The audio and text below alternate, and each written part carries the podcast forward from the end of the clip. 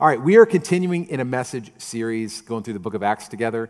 And uh, I was like, I was talking to Pastor Tom, like, oh man, we're like, Acts is long. You know, I was like, we're, we're getting into like, a, normally I pick like a, like James or, you know, Jude. That's an easy one. It's one, one chapter. I'm like, we're biting off a big thing here. But I, I just really sense that the Lord is wanting us to work through this as we've just been getting this, um, this kind of idea of like stripping back all of the things that we call church and going back to the basics. We, we went through that, even the whole reset series, going through uh, um, our 21 days of prayer and fasting and talking about just stripping back, going back to the ancient paths.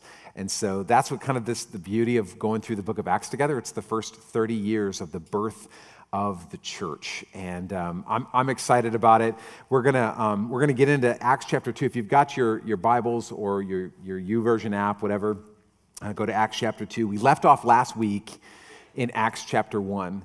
And uh, the believers were all in one place. They're in an upper room and they're waiting for the promise, the, the gift that Jesus told them about of the baptism of the Holy Spirit. So you've got 120 people. Just imagine this 120 people gathered in a borrowed room, um, no building. They got, they, got no, they got no affluence. They got no tax exempt status. They got no higher education. They got no political influence. They got no money to speak of. And yet, these people, we're going to watch this as we go through the book of Acts, this small group of men and women turn the world upside down. Um, and it's, that's an amazing thing just in and of itself. And I, and I hope that what we see here as we go through this and even as we talk today, I hope that you see that they did not change the world by criticizing it or conforming to it. They changed the world by being ignited by the power of the Holy Spirit. I can't, I can't, I'm, I'm, going to be talking about that a lot today, so I hope you get this. That there was, there was no doubt in their mind that what they were able to accomplish came only through the infilling power of this, this Holy Spirit that they're experiencing here in Acts chapter 2. Um, they, they, they were not called to be caretakers of a museum called the church. They were called to be risk takers in a movement called the church. And when we get those two things mixed up, well, we get very ingrown and um, we don't make much of a difference in the world around us. And so, right here on the day of Pentecost is the birthplace of this movement that spans the world and began right here that you and I are a part of today. Um, and so, please turn with me to Acts chapter 2. Let's attempt to read this. Here's what I want to do. I know maybe you've read this part, specifically Acts chapter 2. If maybe you don't even like read, you don't know that much about Acts, you probably know Acts chapter 2. Can we just take a moment and read it for the first time? Um, as if, you know, I think that sometimes uh, we, we miss or we overlook things in the Word of God because we think we already know it. And, and a lot of times, familiar, familiarity breeds complacency because we're like, yeah, I know this, I've read this, I've, I've seen this before. But let's just allow, allow the Word of God just to kind of wash over you fresh and new today. Acts chapter 2. Would you mind standing with me as we honor the reading of God's Word? Acts 2. Um, we're going to start in verse 1. It says, When the day of Pentecost came, they were all together in one place. Suddenly, a sound like the blowing of a violent wind came from heaven and filled the whole house where they were sitting. They saw what seemed to be tongues of fire that separated and came to rest on each of them. All of them were filled with the Holy Spirit and began to speak in other tongues as the Spirit enabled them. Now, they were staying there in Jerusalem, God fearing Jews from every nation under heaven. And when they heard this sound, a crowd came together in bewilderment because each one heard their own language being spoken. Utterly amazed, they asked, Aren't all of these who are speaking Galileans? Then how is it that, that each of us hears them in our own native language? You got Parthians, Medes, Elamites, residents of Mesopotamia, Judea, Cappadocia, Pontus, and Asia, Phrygia, Pamphylia, Egypt and the parts of Libya near Cyrene, visitors from Rome, both Jews and converts to Judaism, Cretans and Arabs. I mean, got everybody. We're, he, we're hearing them declaring the wonders of God in our own tongues. Amazed and perplexed, they asked one another, What does this mean? Some, however, made fun of them and said, They've had too much wine. Lord Jesus, I thank you for your word. I think it's a great place to end. Uh, God, I thank you that um, you, you make ways where there are no ways, and you show up when we least expect it, and it's always suddenly. And I love that question what does this mean? God, I pray that we would encounter you fresh and new today. I pray that your word would, uh, would be encountered and reveal something fresh and new in us today, and uh, that we would wrestle with that question what does this mean for us, for me, here today? In Jesus' name we pray. Amen. You can be seated. Thanks. So, um, chapter 2 begins with the believers waiting, doing what Jesus last told them to do. And uh, what was that? So, Acts chapter 1, verse 4, uh, we read this a couple weeks ago. Jesus gave them this command. He said this Do not leave Jerusalem, but wait. Wait for the gift my Father has promised. There's this, there's this thing about waiting, tarrying, for the Holy Spirit. This thing about like, don't leave, stay here, even though you don't necessarily know what's going on. Wait for God to move before you move. Um, there's an evangelist, G. Campbell Morgan, who wrote this Waiting for God is not laziness. Waiting for God is not the abandonment of effort. Waiting for God means three things. First, activity under command. Waiting for God means second, readiness for any new command that may come. And third, the ability to do nothing until the command is given.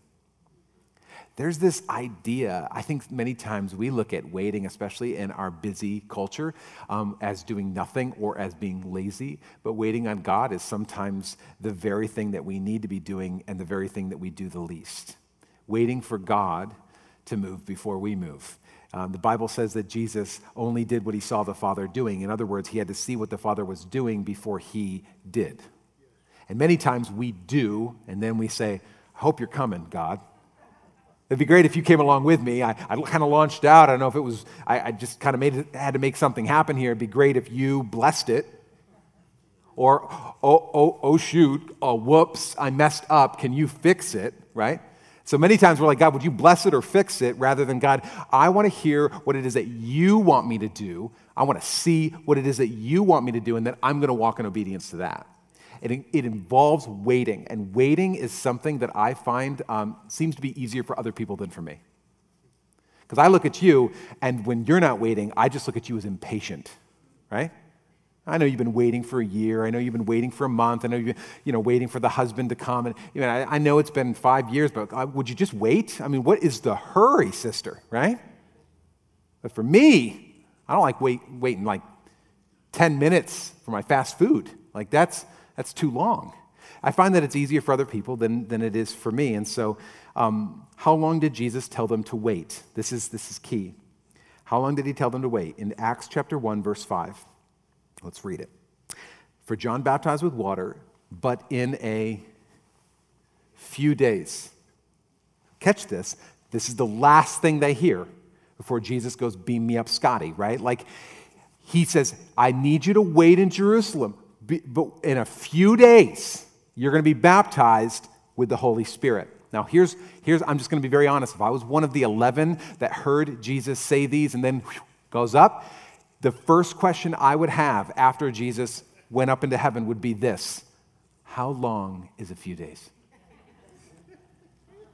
I mean, I wish Jesus said like a little more definitive. I mean, these are the last words he has to say, and he leaves us with this ambiguous, like, but in a few days, this is going to happen. Uh, and, I, and we'd probably have this conversation like even we would right now, like, okay, well, it's not a couple because a couple is two. Um, and, and it's not, he didn't say weeks, he didn't say a few weeks, so we know that it's maybe hopefully less than a week. So I'm hoping, you know what? It's going to be day three because Jesus rose from the dead on the third day. Guys, I got it. Done. Day three, third day, it's going to be awesome. So they go back and they're like, hey guys, Jesus told us, the Holy Spirit's coming, the promise, the gift. We just got to wait three days. Did he say three days? No, but that's what he meant. He meant three days. So, okay, we're going to go. All right, day one, they're like, you know, we should probably fast. It's a great idea, Peter. You got a lot of great ideas, Peter. We're going to fast. It's only three days.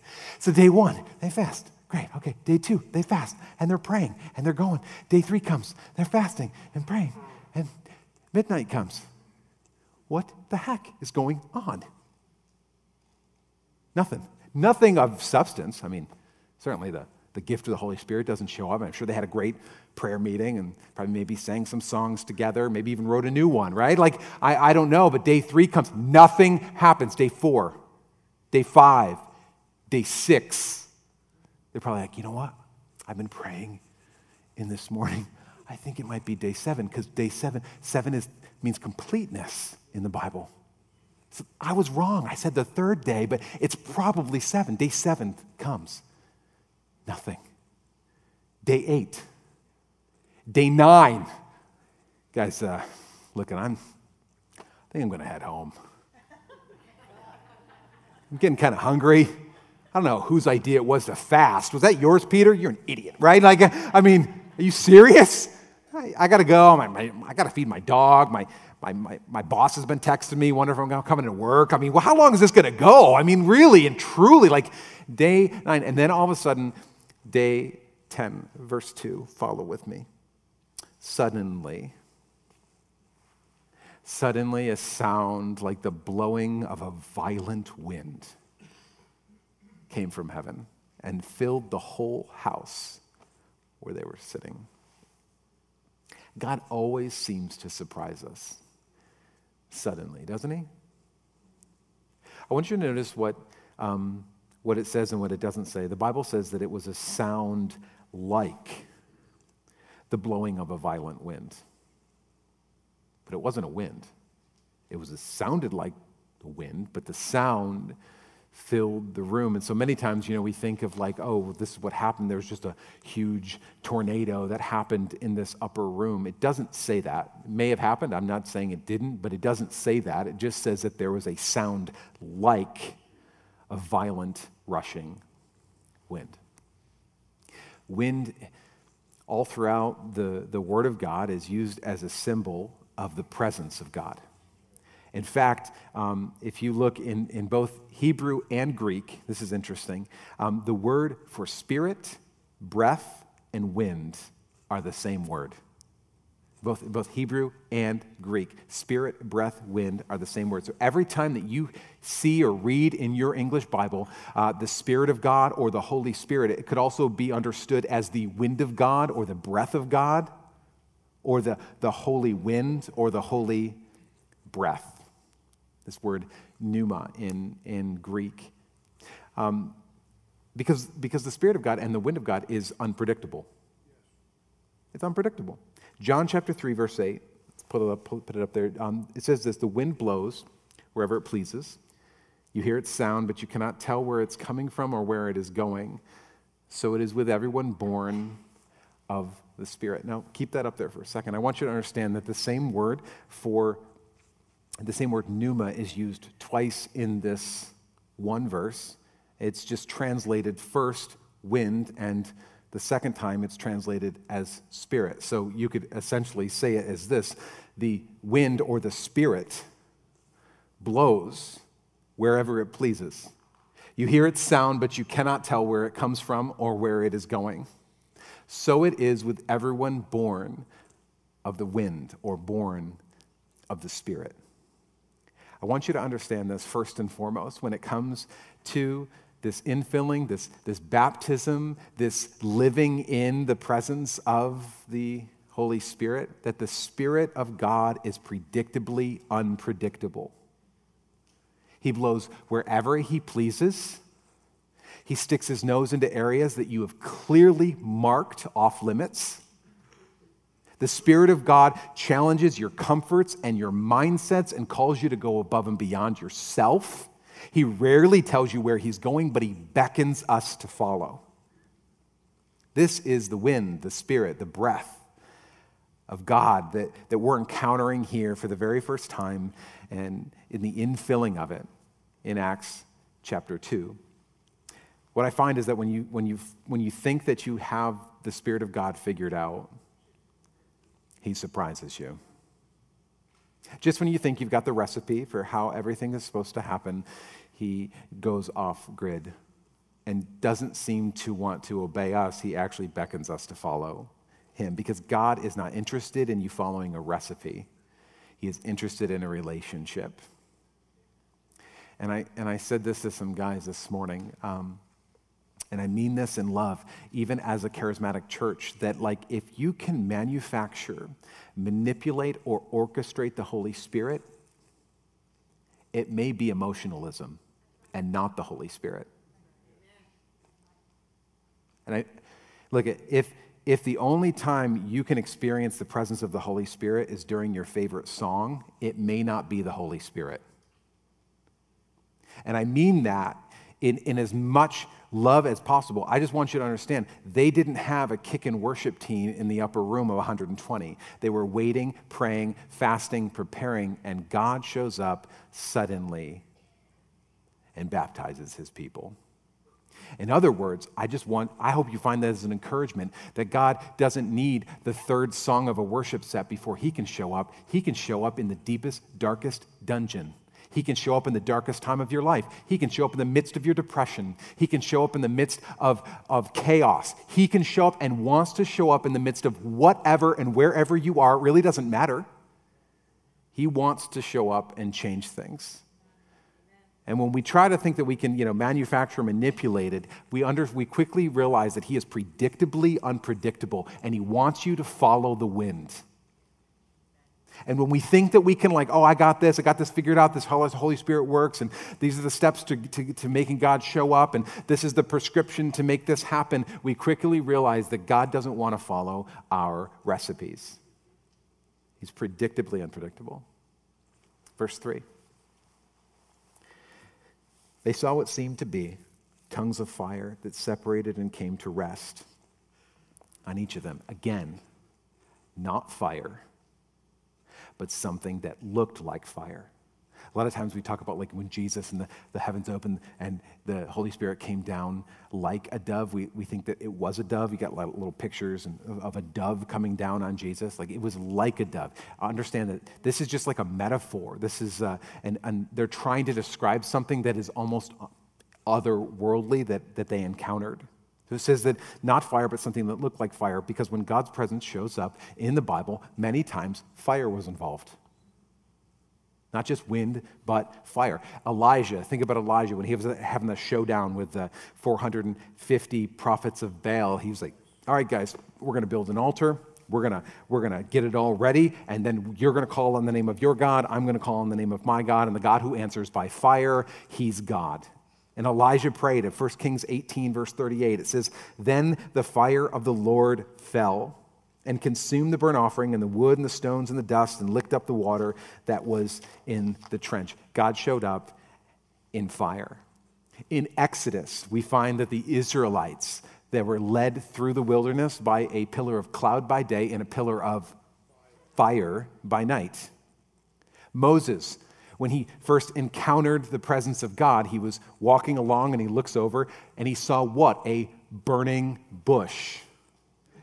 And as I was, I was reading this, here's I want to show you something. I, I don't, I've never actually heard somebody um, speak on this. It's what's what interest, what's interesting to me is that both of these descriptions have a similarity. Exodus chapter three, verse two. This is Moses in the burning bush. There, the angel of the Lord appeared to him in flames of fire from within a bush. Moses saw, catch this, that though the bush was on fire, it did not burn up. Just, just capture that, right? The, the idea of the fire, the burning of the bush that didn't burn up. And now, fast forward to this day of Pentecost where every person becomes like a burning bush. They appeared to be on fire, but they did not burn up. Isn't that interesting? It's almost as if God is saying, like, my presence is moving from just being a positioned in a specific place, like a bush, to now being portable on a person. And I've often wondered, um, like, why, why tongues of fire on top of somebody's head? Have you ever, like, I, I, I think about these things. I, I honestly, I will, why not something more cool? Like, like fire in their hands, right? That would be awesome, right? Be, I mean, you could just, you could have so much more fun than, than having um, fire, just a tongue of fire on top of your head. Um, and, and I, was, I was just I was praying through this this week, and I was imagining myself in this room of 120 people and these, these tongues of fire coming and resting on everybody's heads. And here's, here's what I was, I find it interesting. I find it very interesting that you could see the fire on everyone else's head but you couldn't see the fire on your own head. Because you can't see the top of your head, right? I mean, think about this, right? You got the tongue of fire in your head. I'm, I'm imagining it was kind of like, they're just, right? They're just kind of, do I have it? You know, they're looking around, trying to see the, the tongue of fire. I'm just, I'm being very honest. Why? And, and, and what was it that the, the Lord was revealing something to me? It was this it's always easier to see the gifts in others while we wonder if we have something to offer too. I, I, sometimes wonder if the biggest question of the 120 as they're in the upper room was this Do I have one too? Can, can you see it? See it on everybody, but do I have one? Because isn't that the question? Every single person wants to know do I have it too? And so we've created doctrines about the, the baptism of the Holy Spirit just to answer that question Do I have it too? Do, I, know, I, I, I know you do, but do I? Do you see it? Because it's so much easier to see the gift of God in somebody else while we wonder, like, I don't know if I necessarily have anything to offer. Do I have it too? And it's important for us to remember that although the Spirit may have sounded like the wind and appeared like fire, the Holy Spirit is a person, not a power. Listen, if you don't, if you don't grab anything else from this message today, I, I hope that you can get a hold of that. This is the third person of the Trinity. The Holy Spirit is not a, a power, it is a person. He is a person. And honestly, like when the church gets confused about this, we get off track. When we begin to think that the Holy Spirit is a power to be wielded, a force to be manipulated, then we get, we get off track really, really quickly because he is a person to be filled with and followed, not a power to be wielded or exploited. It's a person. Jesus said that you will receive power when you are filled with the Holy Spirit, the person of the Holy Spirit. Verse 4 it says, All of them were filled with the Holy Spirit and began to speak in other tongues as the Spirit enabled them. The Holy Spirit filled every single person there not just the 12, every man, woman, uh, family member, friend, acquaintance, even those couple people that are really annoying, but you put up with them anyway, they were there too. These are the people that are eligible for the infilling of the Holy Spirit. Every single person there, 120. This is something that is for every single one of them. And I just need you to understand that this is something that is for every single one of us. And it is at this moment where the Holy Spirit becomes the dominant reality in the life of the early church. And from this point on, as we go through the book of Acts, I just want you to understand this is the, the birthplace of the church where everything all of a sudden changes. And from this point on, we're going to watch believers that are enabled to do all kinds of stuff they couldn't do before. And this is the first one. They start speaking in other tongues. But we're going to find out that they're going to start having dreams and visions. They're going to be start working in miracles and healing. They're going to give, be given words of prophecy, words of knowledge, words of wisdom. They are literally guided by the Holy Spirit from this point on. I need you to understand, first and foremost, that they didn't have a list of spiritual gifts, they made a list of spiritual gifts. This was just the beginning. There was no like, okay, well, these are the list of spiritual gifts that we're about to receive here. No, they're just on this journey of discovering what it is that the Holy Spirit is wanting to do in and through them. And so they, they start writing things down. I guess we'll call that a word of knowledge. You didn't know that, did you? No, I didn't. Okay, well, we'll write that down. Right? That's a prophecy. Oh, all right, we'll write that down. I guess that's a thing now, right? They all of a sudden start discovering what it is. They're, they're guided by the Holy Spirit. There's no more casting of lots, there's no more guesswork. I, I don't know what God wants to, I don't know His will. No, they start asking God ahead of time, where are we supposed to go? What am I supposed to say? What am I supposed to do? And then walking in response to that. The Holy Spirit began leading these people and they became different. And they, let me just, they were under no illusion that it was anything in and of themselves. They were under no illusion that this came from anything other than the infilling of the Holy Spirit. I just want you to understand that. There was no like, oh, well, you, you went to college and so you went to Bible school, so you, you know a lot. No, no, no, no, I'm an idiot. But the Holy Spirit filled me, and this is the only reason why I'm doing what I'm doing. Verse 5. It says, Now they were staying in Jerusalem some God fearing Jews from every nation under heaven. And when they heard this sound, a crowd came together in bewilderment because each one heard their own language being spoken. Let me just tell you when the Holy Spirit shows up, there is no need to post flyers or advertise it. There's no need to rent a tent and say we're having a revival service, right? When the Holy Spirit shows up, it's self evident. And crowds always form around burning buildings. So something was going on. It was very evident that the Holy Spirit was showing up. They didn't need to put out and say, hey, the Holy Spirit showed up. You should probably come listen to us. No, they're just like, what in the world is going on at that church? What in the world is going on in that upper room? There is something that is happening. Let's go check it out. Why? Because everybody is drawn to a burning building.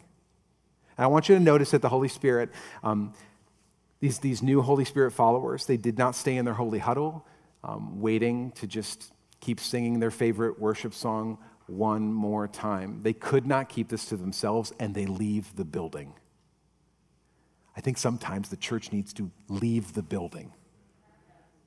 For far too long, we've, we've allowed ourselves to kind of like stay inside thinking that this is what God has called us to do. But the church is the sent out ones, the called out ones. That we are called to, to leave the building and to influence our culture and those around us. I'm trying. They couldn't help themselves. Uh, listen, when the Holy Spirit shows up, I'm just going to let you know you can't help yourself but tell other people. You can't help yourself but have it expressed in your workplace. You can't help yourself but have it, have it spill over onto somebody that you're talking to. It's not something that we just keep into an hour and 20 minute worship service and say, wow, that was awesome. See you next week. Can't wait for next week. What's the worship set for next week? Awesome's my favorite. We keep singing it though, right? There, listen, I, I want you to understand there is a place for the gathering of God's people. There is a place for edification through the Word of God. There is a place for us to encounter the Holy Spirit. But I just want you to know it is measured not by what we can contain, it is measured by what overflows. As God starts to work, I pray that we get a case of I can't help myself but to spill over onto other people. It's what, it's what overflows. And, and, I, and I mean this, and I, I hope you don't, I, this isn't a rant. I, I just really mean this. Like, for far too long, Christians have measured the fullness of the Holy Spirit by what they contain. I speak in tongues, I, I have the gifts of the Spirit, uh, whatever is happening in an hour and 20 minute worship service one day a week. But the fullness of the Spirit has always, from the beginning, been measured by overflow. Always by overflow. It began in this upper room, but it was never meant to stay in an upper room. It spilled out into the streets. It began in Jerusalem, but it was never meant to stay in Jerusalem. It spilled in Judea and Samaria to the uttermost. It began in you, but it was never meant to end in you. It spills out into every person that you come into contact with. And I mean this in all sincerity, but organized Christianity that does not disturb the world around it is a waste of the Spirit of God. It's a waste. Because it was never meant to end here. It was never meant to just be these, the cloistered group of people. It was meant to affect and to infiltrate and to change and to turn the world upside down. And anything less than that is a waste. Verse 12 Amazed and perplexed, they ask this amazing question. It's what I named my message today. What does this mean? I've been wrestling with that all week. I think it's, I think it's such a great question that I, I don't think that many spirit filled believers ask enough. What does this mean? What does the baptism, what does the infilling of the Holy Spirit mean? Please tell me that it means more than speaking in tongues. Please tell me that it means more than a one off, one time experience after salvation that you can look back to and say, Well, I got it. I'm a card carrying member. You see it? Please tell me that it's more than that. Because I'll tell you, it was way more than that to these guys. Changed their life, changed everything about them. I mean, one day they're this, the next day they're that. Absolutely different.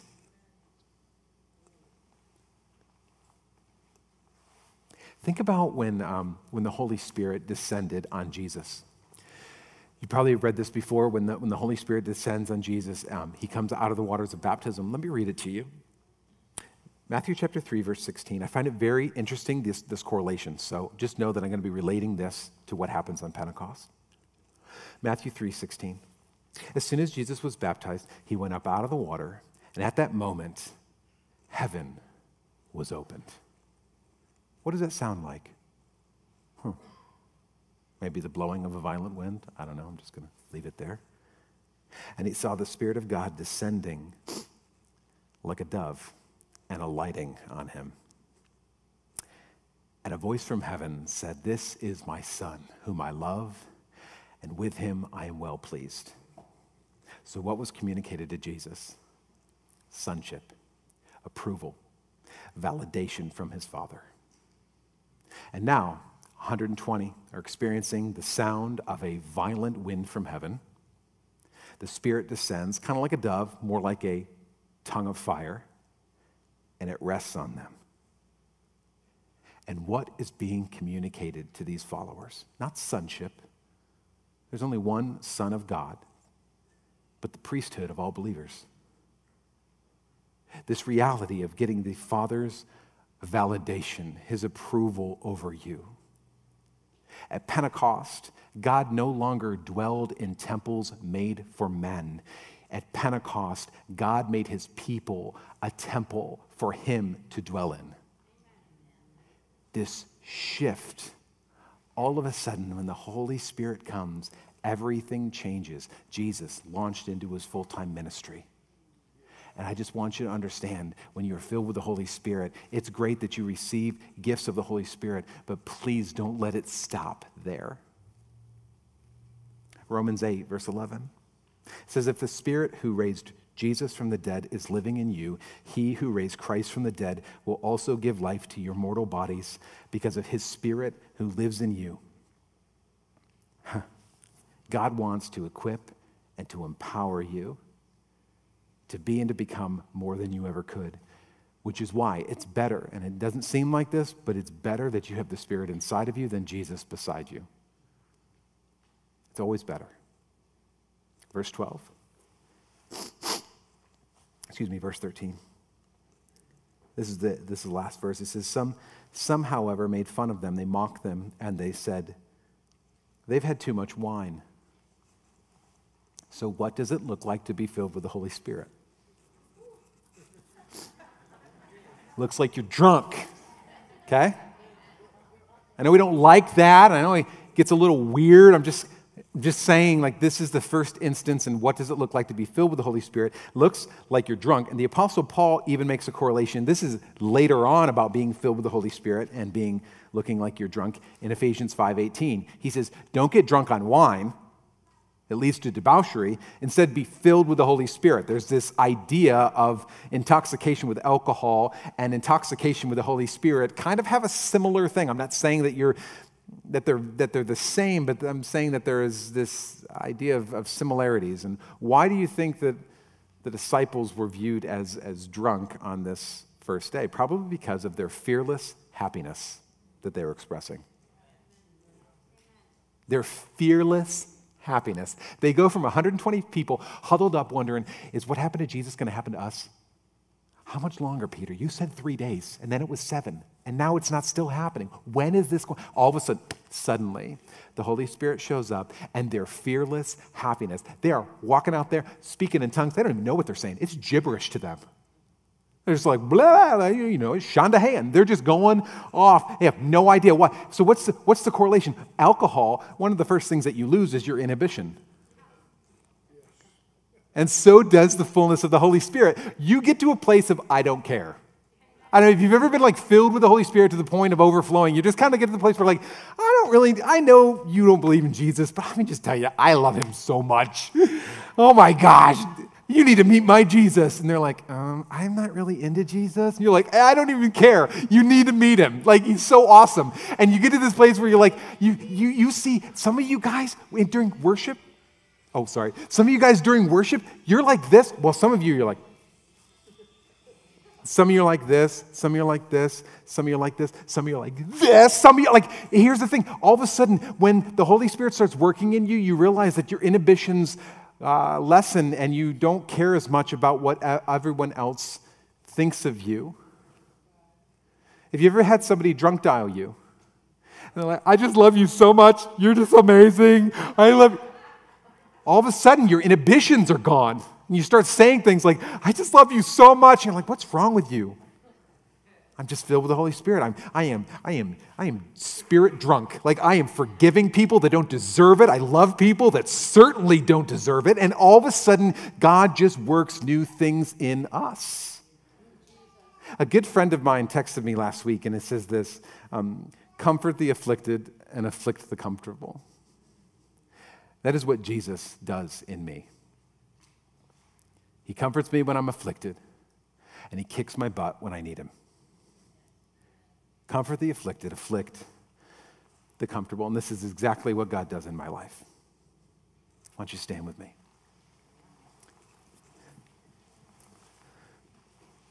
We're going to, uh, to end with some worship today. Um, I want to read you this quote by D.L. Moody. He said this D.L. Moody wrote, You might as well try to see without eyes, hear without ears, and breathe without lungs as to try to live the Christian life without the Holy Spirit. The gift, the promise, the Holy Spirit is not an add on for charismatic Christians, it is the only solution. It is the only solution. You were never meant to do this without the ignition of the Holy Spirit. So if you feel burned out, try being on fire. God wants to light a fire on the inside of you. And I just want to take some time. We're going to we're going to take some time in worship today. And I told the team I really want to just pray through this song. And, and here's, what I, here's, what I'm, here's what I'm praying. I'm not praying to orchestrate, manipulate, emotionalize anything. I'm praying that as a group of people, more than 120 gathered together, coming to the place of surrendering, saying, God, I, I, I, I need a fresh infilling of your Holy Spirit today.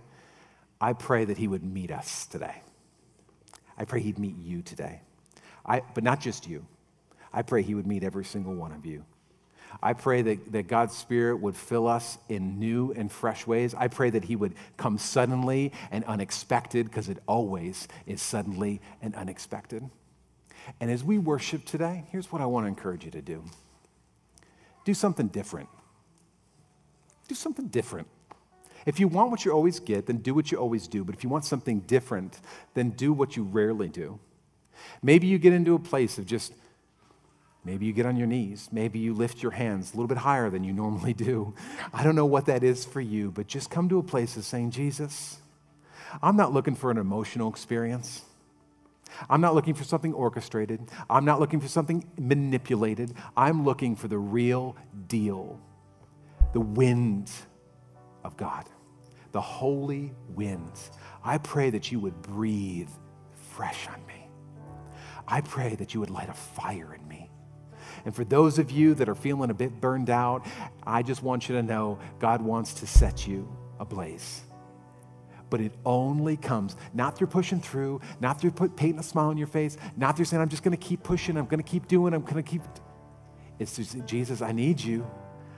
And I realized I was never meant to do this without the ignition of the power of the Holy Spirit in my life. And so we receive the person of the Spirit today, fresh and new, maybe for your first time. You just come to this place of, I, have heard a lot of weird things about the Holy Spirit, but if this is true, then I want it in my life. And so, Jesus, today, as I stand before you, even as we sing this song, I pray you would fill someone fresh with your Spirit today.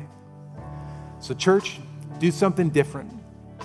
Do something different as you're waiting for the promise, the gift of the infilling and the continual refilling of the Holy Spirit in our life. Let's worship Him Let's worship him. Let's worship him. Let's lift him up.